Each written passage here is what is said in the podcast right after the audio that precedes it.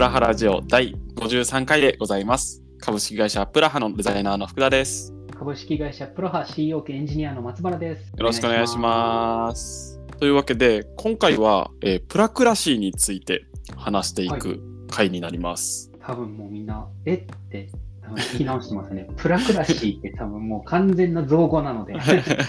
そうですね。僕も分かってないですね。えってなりました。今日台本見て。そうですよね。はい。ホラクラシーは知ってるなと思って、うんホラクラシーとプラハを掛け合わせたっていうことですか？そうです。おお、なんだかダジャレっぽい雰囲気も醸し出しておりますが。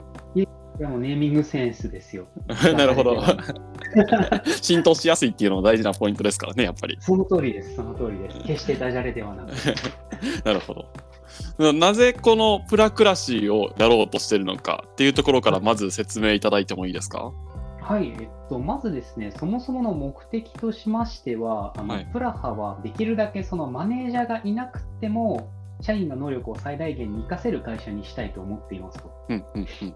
まあ、社員の能力を最大限に活かせる状態っていうのは、多分どの会社もやりたいことだと思うんですけど、うんまあ、基うん本的に自分がやりたいことと、自分ができることと、やったら周りが喜ぶっていう、この3つが重なった仕事をやってるとき、多分人の力っていうのはまあ最大化されるのではなかろうかと考えています。なるほど。なので、これをじゃあどうやってマネージャー不在でやっていくかっていうところなんですよね。なんでマネージャー不在でもっていう条件がつくかでいうと、プラハは基本マネジメントやるやりたがる人が皆無。なうん。ので 無理やりマネージャーをあの立てると、多分その人たちがあのちょっとパフォーマンス下がっちゃうと思うので、うんそれだったらできるだけマネージャーがいなくてもうん、そういう状態を作り出せるようにしたいと。うんそういう仕組みないものかなっていうのをこう昔から考えていて。昔、ホラクラシーを試したんですよね。はいでホラクラシー試したんですけど、まあ、うまく普及しなかったので、うん自社に合う形にちょっとカスタマイズしたプラクラシーが誕生したっていうのが今回の経緯ですね。なるほど。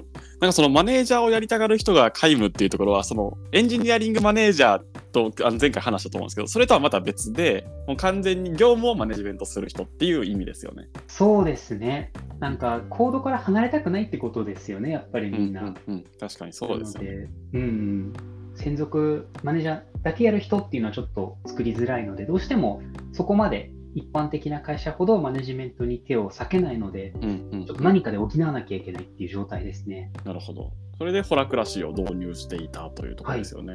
で、実際こうホラクラシーを採用したと思うんですけど、ホラクラシー採用してみて、やっぱこう不都合があったというところですか？そうですね。まあまず難しすぎる。覚えることが多すぎて、うんうん新しく入った人がそれを覚えて習得するのが相当困難だったと。うんうんうん、そうですね。ルールとかすごく多いので、うん、多分あれですよね、福田さんはホラクラシーやってた頃まだいらっしゃらないですよね。あ、いました。僕入った時は、ホラクラシーをやっていて、はいで、まあ、ホラクラシー宣教師的な、こう、ロールの人がいて、で、その人に、こう、ホラクラシーってこういう感じで、あとは会議は、ホラクラシーにのっとってこういう形でありますとか、はいそれこそ用語の説明とかいろいろ受けて、ああ、うん。うん結構難しそうとか、まあ、やりながら覚えていってくださいっていうスタンスだったんで、やりながら覚えてはいこうとはしたものの、まあ、最終的に全部まで分かったかって言われると、まあ、多分50%くらいしか分からなかったかなっていうところではありましたね。うんなんか社内でもホラクラシー理解度テストっていうのを作って、うんあのそれこそやあのみんなに答えてもらってましたけど、うんうん、100点満点中何点だったかな？みんな多分3、40点とかだった気がするんですよね。確かに。そんなに高得点取れた思い出はないですね。そうなんですよね。ホラクラシー宣教師とか僕とかがやっても80点とかうん、うん90点とかで100点は取れてなかったから、うんうんなんかこれだけどっぷり使ってる人ですら100点取れないってなると、もう破綻してないかっていうことを考えたんですよね。確かに。だからまあど、でうんうんうん。う、ん、あのなんか日本国憲法みたいなもんだなとは僕なんとなく思っていて。あの、はいはい。憲法にのっとって僕たち多分生活はしてると思ってるんですけど、うんうん。それをいざじゃあどういう憲法ですかって言われた時に分かんないみたいなうんうん実際な何条が何が書いてあってどういうことが明記されてるかどういうことが明記されてないかみたいなのは知らないから、まあ、なんとなく分かるけどなくらいな感じでしたねあのね。社内の雰囲気としてはですね。解釈もね、結構難しいですからね。うんうんうんそう実際の憲法とそれは多分似てる側面ありますよね。うん、そうですね。で、今回はそのホラクラシーがやっぱ浸透しにくかった点を踏まえて、松原さんが改良版を作ってきたという感じですか？そうです、そうです。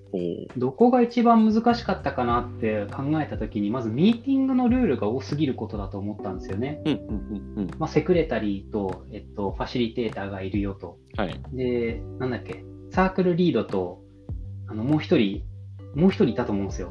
もう忘れてる 僕も忘れましたね。そんなにいるってなったんですよね。でかつ、ミーティングのそんなにガチガチに決めたルールにのっとってややるやろうとすると、結構会話しづらかったんですよね。なんか会話しようと思っても、あ、今はそういう時間じゃないんで止められたり、なんか、あ何かこう疑問を提提起したい時とかでも、あそれはなんかこういうテンションを解決するためのなんか解決策もあるんですかみたいな結構フリーディスカッションをしづらいうん状態に結構陥ったんですよね。うんうんうん確かに。で、かつ、なんか僕がミーティング参加してた感覚ですけど、すごい縦割りになりやすかったんですよね。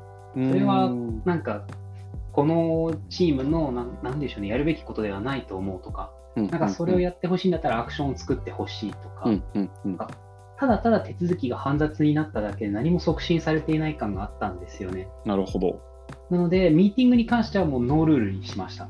うーん。もう、おのおの好きなタイミングで自分たちのやりやすいような形でミーティングをしてくださいって感じにしてますね。なるほど。まあ、ホラクラシーのミーティングのもちろんいい側面もあったと思っていて、はいそれは多分あの雑談が生まれにくいことによってミーティングの時間が短縮できるとかはいはい。その反対意見だけを述べるから基本的にはそのやりたいっていうことに対してはまあなんて言ったらいいですかね。あの促進できるような形にする。うん。みたいなのはあったと思うんですけど、そういう部分は今後も取り入れていこうとしてますか？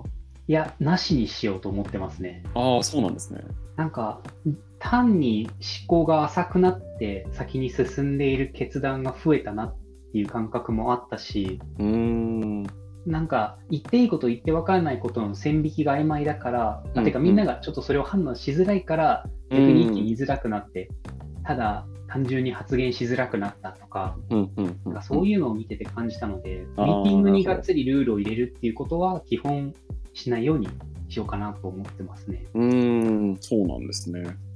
じゃあもうフリーディスカッションで話したいことある人みたいな感じで今後はその、まあ、各ロールなのかわかんないですけどそれぞれで活動またはミーティングしていくような感じですか？そうですね。うんうんうん実際、でミーティングをなくしたのと、まあ、ミーティングに関連する職種もなくしましたね。なので、ファシリテーターはいなくなったし、うんうんセクレタリーっていうのもホラクラシー憲法にのっとって解釈をする人なんですけど、うんうんこれもそこまで、ミーティングがなければ、そこまで厳密に理解している人が同席する必要もなくなったので、うんセクレタリー、ファシリテーターは消えましたね。うーん、そうなんですね。まあ、このせ、そうですよね、セクレタリーファシリテーターは、主にこのミーティングに対して、まあ、ファあファシリテートする人と、まあ、初期というか書いていく人みたいな感じでうんうんやっていたので、まあ、そこは、まあ、なくても進むかな、みたいなところですか。そうですね。まあ、あと、結局誰もセクレタリーやんないで全部僕になったっていうのもありますけどね。なるほど。松原さんの負担を軽減するためにも、このプラクラシを導入していると。僕が全てのミーティングに出なきゃいけないって状態になっちゃうのも ちょっと問題でしたよね。まあ、そうですね。クレタリー僕しかおらんみたいな。まあ結局そのホラクラシーの、まあ、いい面でもあり悪い面でもあると思うんですけど本当にやりたいっていうことは自分ができるしやりたくないって言ったら基本的にはその上のロールの人にどんどんどんどん上がっていって結局上のロールの人って言っていくと結果松原さんに集まっていくみたいなうんうんっていう状態になっちゃうんで、まあその先ほどこうプラハンの人柄みたいなところも言っていましたけど、まあ、あのコード書いていくのが大好きみたいなところで、うん他の業務はあんまやりたくないみたいな感じだと、やっぱ結局そこ一極集中になっちゃってもともとそのうんフラットな組織作りたいよねっていうところとちょっと離れていっちゃいますよね。そうなんですようね。んなるほそれもあってちょっとミーティングは捨てたという感じですね。なるほど。他何かこうそのプラクラシーであの新たに追加している部分とかもあったりしますか？えーっと、追加しているところはあんまりないですね。もうただ、うんもともとのホラクラシーから削りに削ったって感じですね。なるほど。かなりライトな感じなんですね。そうです、そうです。覚えなきゃいけないルール、だいぶ減ったんじゃないかなと思いますね。うーん。うんなるほど。実際このじゃあプラクラシのところに入っていこうと思うんですけど、まずはなんかその大事にしたいポイントみたいなところはどのあたりになりますか？はい。やっぱり、えっと、ホラクラシーがそもそも大事にしてたポイントは、できるだけ踏襲したいなと思っていますと。うんうんなので、まず状況に合わせて組織が有機的に変わるっていうところは残したいポイントなんですよね。うーん例えばですけど、そうだな、市場がすごい変わってるのに組織が変わってなかったら、絶対それってあの何かしらのいびつな、なんでしょう、歪みが生まれると思うんですよね。うんうんうんうんなんですけど、普通の会社ってそういうのに対応するのにちょっと遅れちゃうと思うんですけど、うーん。コラクラシー採用してると、チームの再編の権限がわりかしルール化されて異常されてるから、うんうんもう今のこの状況を考えると、この組織形態って合ってないよね、変えようっていう話を現場レベルでしやすい。うっていうのんが一つ特徴なんですよね。うんでそこはプラクラシーでも引き継いでいるので、状況に合わせて組織が取り残されるっていうことはなないように、えー気をつけていますと。うーんなるほどこの組織を変えるときってどういうふうにするんですか？誰がこう言い始めるというかどういう手続きでやるんですか？誰でも言って OK なんですよ。こういうチーム作ろうとか、このチームなくそうとか。えただ、唯一、えっと、大事にしなければいけないのが、それは何らかのテンションを解決するっていうところなんですね。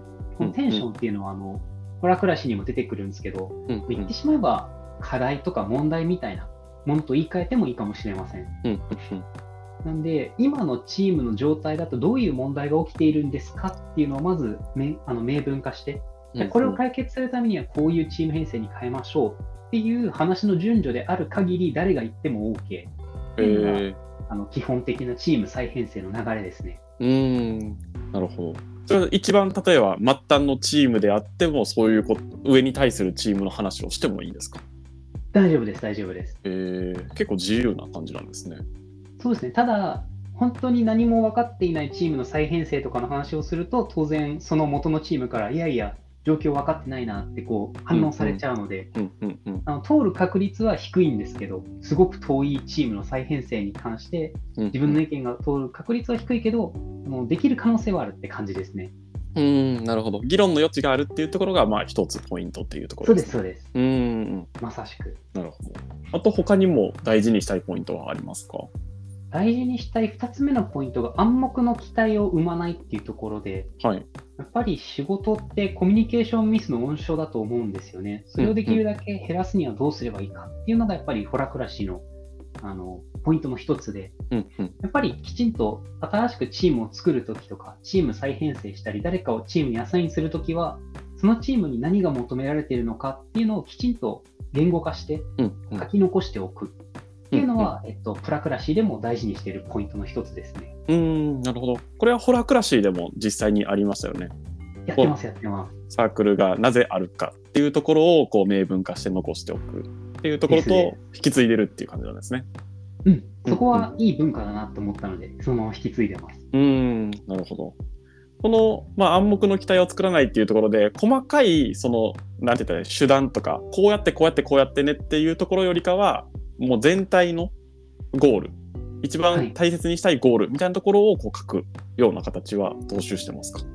そうですね、ちょっとじゃあ、チームにどういうことを明文化するか、ちょっと触れていきますか。うんうんお願まます。えっと、説明するのが背景ですね。うんなぜこのチームが必要なのか。うんうんで、次が objective。なので、うんこのチームは何をしなければいけないのか。うんうんうん責務。これはちょっと細かいんですけど、最低限これはやってほしいとあの思っていることですね。うーん objective を達成する方法は基本チームに任せるんですけど、うんうん最低限これはやってほしいっていうものが責務ですね。うんうんあとは権限。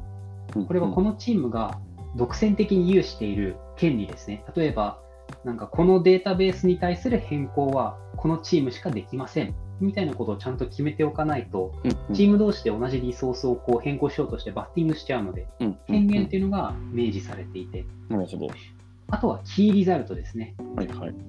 このチームが順調であるっていうことを、えー判断するための指標。うんうんうんあとは軽くあの目を通しておくべき情報っていう、この1、2、3、4、5、6、6つの項目を定めていないとチームは作れないというあのルールになっています。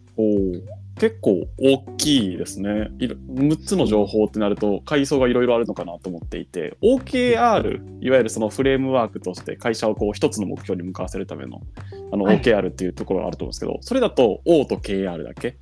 うん。 objective に対してそれをまあ測る指標 key result をこう設定していくみたいなことがあるのかなとは思うんですけどここプラスこの責務であったり権限っていうところを設けているのは何かこう理由があったりするんですか、まあ、多分ですけど、権限つけておかないとバッティングするからですね、うんうん。OKR のままだと。うんうんうん。これって誰がやっていいんだっけっていうのが分からなくなるっていうのが一つ。はい。でまあ、責務はオブジェクティブに対して、とはいえ、絶対これはやらなきゃいけないっていう引き継ぎに近いものだと思うんですよね。うーん。なので、あまりにもあの想定と違いすぎること、手段を実行されてしまうと困る場合にやっぱ責務を定義しておいた方が円滑だと思うので、うんうん。そういう場合に備えて一応責務というものがあります。うーんなるほど。であとは背景ですよね。目的だけ伝えられて背景伝えられないとちょっと判断しづらいこともあると思うので、補足とししてなぜその目的を達成しなければいけないのかっていうのが添えられてるてうんうんうん。ってな感じですね。うーんなるほどこの6つは絶対になきゃいけないですか？からでも大丈夫です。何の権限もないチームとか、何の責任もないチームもある時もあります。なるほどじゃあなんか仮に例えばあのプラハのポッドキャストをもっとこう人気を上げるとかなんかそういうチームがあったとしたら、まあ、例えば背景みたいなところは、まあ、プラハのポッドキャストをもっとこう聞いてほしいからみたいなところで objective は、まあ、基本的にこう人気を高めるためにで key result っていうところは、まあ、例えば、えっと1週間に1回は必ず、えっとポッドキャストを1本上げるとか1ヶ月に1どっ回なんかこうああ、でもそっか。そうですね。 key result はどっちかというと、配信、まあ、1週間に配信された回数とか、ああなるほどそんな感じかもしれないですね。うんうん責務にもしかしたら毎週リリースすることとか、なるほどなるほど。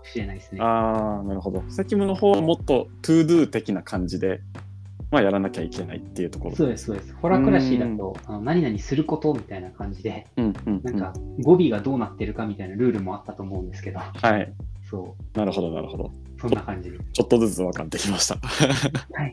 ライト版といえ自身もね、これ聞くの初めてですからね。そうなんですよね。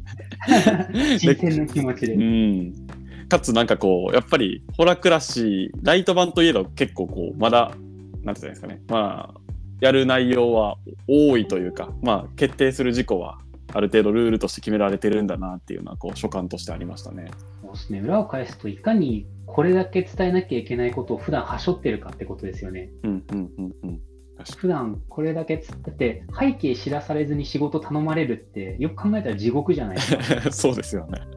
なんでや僕はこれをやってるんでしょうって言って、うるせえ手を動かせって言われるような ものだと思うんですよね。うんうんうん、うん。それ嫌だと思うんですよね、なんか自分は。うん、確かに。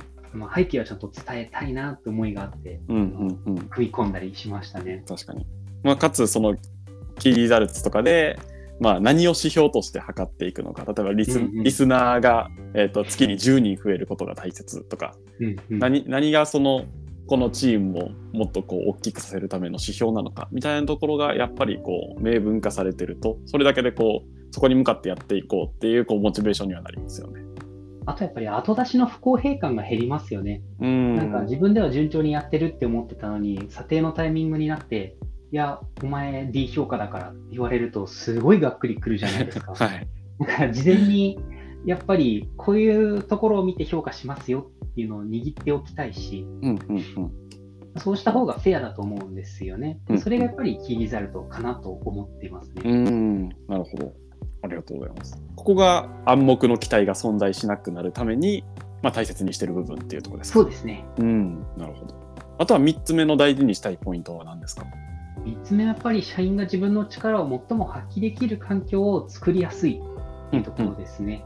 うんうんそれこそあの一般的な会社で一社員がその組織の再編に関して決定権を持ったり、決定権を持つというよりはあの口出しをすることってめったにないと思うんですけど、うんうん。プラハプラクラシだとそれは誰でもやっていいよというあの権利が与えられているので、うんうんうん。なんか自分はちょっとこの仕事やるよりもこっちやった方がいいと思うなっていう時に声を上げやすいと思うんですよね。うん。なので、まあ、自分が一番力を発揮できる環境を自分で作りやすくしておくっていうところは、結構プラクラシーの大事な部分として考えています。うん。なるほど。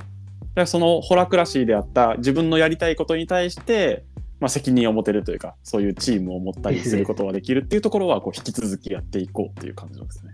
そうです、そうです。うん。実際なんかどういうチームを作っていこうっていうのは、こう松原さんの頭の中にあったりするんですか？例えば今だと僕らアガルートのサービス作ってるので、アガルートのインフラチームとか、うんうんうん。アガルートの救急チームとか、うんうんうん。何か壊れた時に即対応するチームとかですね。はいはい。あとは CS 負荷ゼロチーム。これはあのカスタマーサポートの負荷をゼロにしていこうっていうチームだったり、はいこういうチームがどんどんポコポコ出てくるイメージですね。うーん、なるほど。クライアントワークとかでもなんかこうチームが生まれてくるんですか？そうですね。クライアントワークもクライアントワークで1個のチームになってますね。一つのこうクライアントに対してワンチームずつこうできていくみたいな感じなんですね。そんな感じです。ん。逆にこうチームが生まれないケースみたいなのはあったりするんですか？チームが生まれないケース。うんうんうん。なんかこうチームを作らなくても解決できるみたいなところの問題があったりするとチーム作らなくてもいいとか、なんかどうね。どういうところでこうチームを作る作らないのこう線引きをしてるのかみたいなのはあったりしますか？やっぱりプラクラッシーで大事にしたいのが、すべてがテンションを解決するために存在しているっていうポイントなんですよね。うんうんなので、チームを作っていなくてもテンションがなければ作る必要はないし、うん何かテンションがあって、それがチームを作ることで解消できるんだったら作るってっていう感じですね。なるほど。じゃあまあ一瞬でこの問題解決できそうだなとかいう時はチーム作らずそのままもう突き進んじゃっても大丈夫みたいな感じそうです、そうです。うーん。あとはもう関わる人が超少ないとか、うんもう普通に意思疎通できてるとか、うんうんうんそういう状態だったらいらないかなとか、そういう話はあるかもしれないですね。うーんなるほど。僕も多分、もともとホラクラシーであったロール結構消したんですよね。うんうんうんうんそれはもう僕しかいないからっていう理由で、僕が僕と対話するってなんだってなって。哲学みたいな。俺と対話して己の問題。僕って感じだったんで、遊戯王みたいな感じだったから、ちょっと消しました。なるほど。だからまあ誰かの手を借りたいとか、本当にそのチーム内でこう意思疎通していきたいっていう時に、まあチーム作るみたいな感じなんですかね。そうですね。うーん、なるほど。で、このチームに誰かをこうアサインする時っていうのはどういうプロセスを踏みますか？えっと、まず、チームには基本リーダーがいるので、そのリーダーをアサインする、アサインミーティングっていうのを行います。ほうほうほでこれはあのさっき話した6つの要素、チームに関する6つの要素を読んでもらって、う。うん、それに関する、えっと、質疑応答する回ですね。うーん。ちょうど今日、えっと、粟田さんと、えっと、やってきたんですけど、はい。もう30分ぐらい質問攻めに合うって感じの回です。まあそうですよね。最初のこう期待値調整っていうところもありますし、うんうん。まあ実際なんでこのチームで、こなんで私なのかみたいなところでいろいろこう疑問は出てきそうですよね。そうですね。うん、そこに関する話し合いをする時間があー持たれますと。うんうんうん。なるほど。で、メンバーをアサインするときも基本的にこのアサインミーティングを行うので、はい同様に6つの求められている、このチームに求められている求められていることを読んで質疑応答すると。うん。で、もしなんか今のチームだと人が不足してるから、はい。あの増やしたいなってなったら、自分が自由に他のチームのメンバーに声をかけて、うん言ってしまえば引き抜いて OK というルールになってます。なるほど。引き抜くっていうところは、掛け持ちはダメっていうことですか？あ、掛け持ちも OK です。うん。ただ、実質引き抜いてますね。0.5分。ああ、なるほど。まあ、その人の仕事のキャパシティから持っていくっていうことを考えると、引き抜くみたいな。そうです、そうです、そうです。うんうんうんうん。拒否することもできるんですか例えば、メンバーとかリーダーに、こう、しょアサインされます。いや、やっぱいや、自分やりたくないですっていうところは、拒否はできるんですか？できますが、えーテンションがその場合残るんですよね。このチームにリーダーがいないというテンションが。はいはいはい。で、それを解決するのを手伝うって感じですね。うん代わりにこの人どうすか？とか。ああ、なるほど。そう。チーム、えー会社全体で生まれたテンションっていうのは、いつか誰かが解決しなければいけないものなので、それを一緒に解決する仲間になるみたいな感じですね。うん、なるほど。まあ、それがまあ、プラハに属している理由というか、まあ、プラハが会社として一つの使命を持ってるから、結局はそこをうんみんなで解決していきましょう。まあ、自分ができなくても他の人どうですか？とか、こういうツールありますよとか、なんか何かしらで貢献してほしいっていうところから、そういうことがあるんですね。そうですね。うん。へえ。引き抜きは、でも、めちゃくちゃ行われたら大変なことになっちゃうかもしれないですよ。あまりにも行ったり来たりだとちょっと大変ですよね。そうですね。移籍市場がすごいことになるかもしれないです、ね。海冬になると活発化するみたいな。はい、サッカーのリーグみたいな感じで。あいつ移籍金払わないと来ないぞみたいな。マジか、じゃあ焼肉おごっとくかみたいな。やっぱりこの移籍市場があることがチームの正常化に結構つながると思ってるんですよね。うなんかん。普通の会社、多分その、じゃあ君何々部ねって言われたら、その人よほどのことがないと部署移動できないと思うんですよ。うんうんうん。なんですけど、プラグラシーだと、わりかしその辺は、あの気軽にチームの移動ができるように、ルールとして用意されているので、うんうんうんあの良くないチームは下手すると0人になるんですよね、メンバーが。うんうんうん。で、リーダーが全部やらざるを得なくなって、で、じゃあそのリーダーが、僕、このチームのリーダー辞めますってなると、その1個上のリーダーが、あの、うんうんそのチームをやらなきゃいけなくなるんですよね。うんうんうんで、どんどんどんどん上の方にエスカレーションしていくから、うんうんうんまあ、そもそもメンバーが離脱してしまうぐらいひどいチームにしたリーダーにも責任があるし、うんそのリーダーが苦しんでいることにも気づかなかった、そのさらに上のリーダーにも責任があるし、みたいな感じで、こう、どんどんどんどんエスカレーションしていく感じですね。なるほど。これまた、あれですね、松原さんに集まっていかないといいですね。なんか、それならないように、ちょっと頑張って今、リーダーになれる人をあの育てようと頑張って。なるほど。また、やっぱり結局やってみて、プラクラシーも松原さんに集まりましたみたいな会議を、このポッドキャストでしないように頑張っていきたいですね。僕、本当もう、やめますわ。もうゼルダやりますわ。ゼルダやりたいだけじゃないですか、それ。シンプルに。ゼルダ。楽しみにしすぎですよ、ゼルダは。5月だ。出るぞ。じゃあ、この5月までにこのプラクラシーも浸透して、なんとかこうチームが回っているといいですね、期待を込めてい。や、でも、ゼルダできるぐらい楽になったらもう最高っすね、人生。そんなに、そんなになんですね。ゼルダはちょっと買わないでおこうって思ってますもん。買ったらまずいと。ハマりまくってしまうと。ハマりまくってしまう。あれはもう本当人生なんで。も そんなに。いや、ちょっとそこまで言われると興味は湧いてきますが。まあでも、松原さんにゼルダをやらせるために、プラハの皆さんはプラクラシー頑張っていきましょうというところですねうテンション。投げるかもしれない。僕がゼルダ遊ぶ。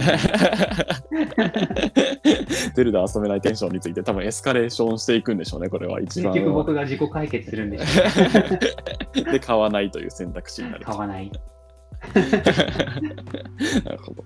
で、この記事、あの、プラクラシーの説明に関しては、あの、他の人も見れるように、こう GitHub に掲載されているので、あの、よかったら、あの、検索して見てみてください。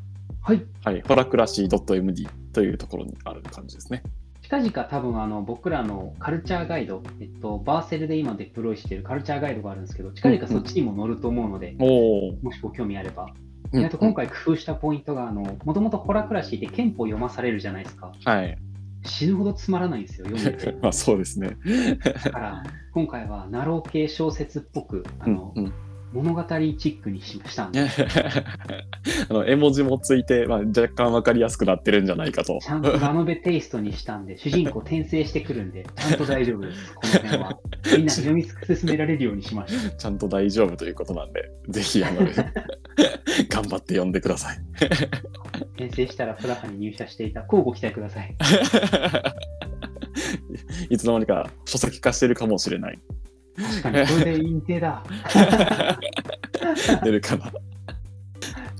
というわけで、今回はプラクラシーについてというところでございました。はい、はい、以上となります。ありがとうございました。ありがとうございました。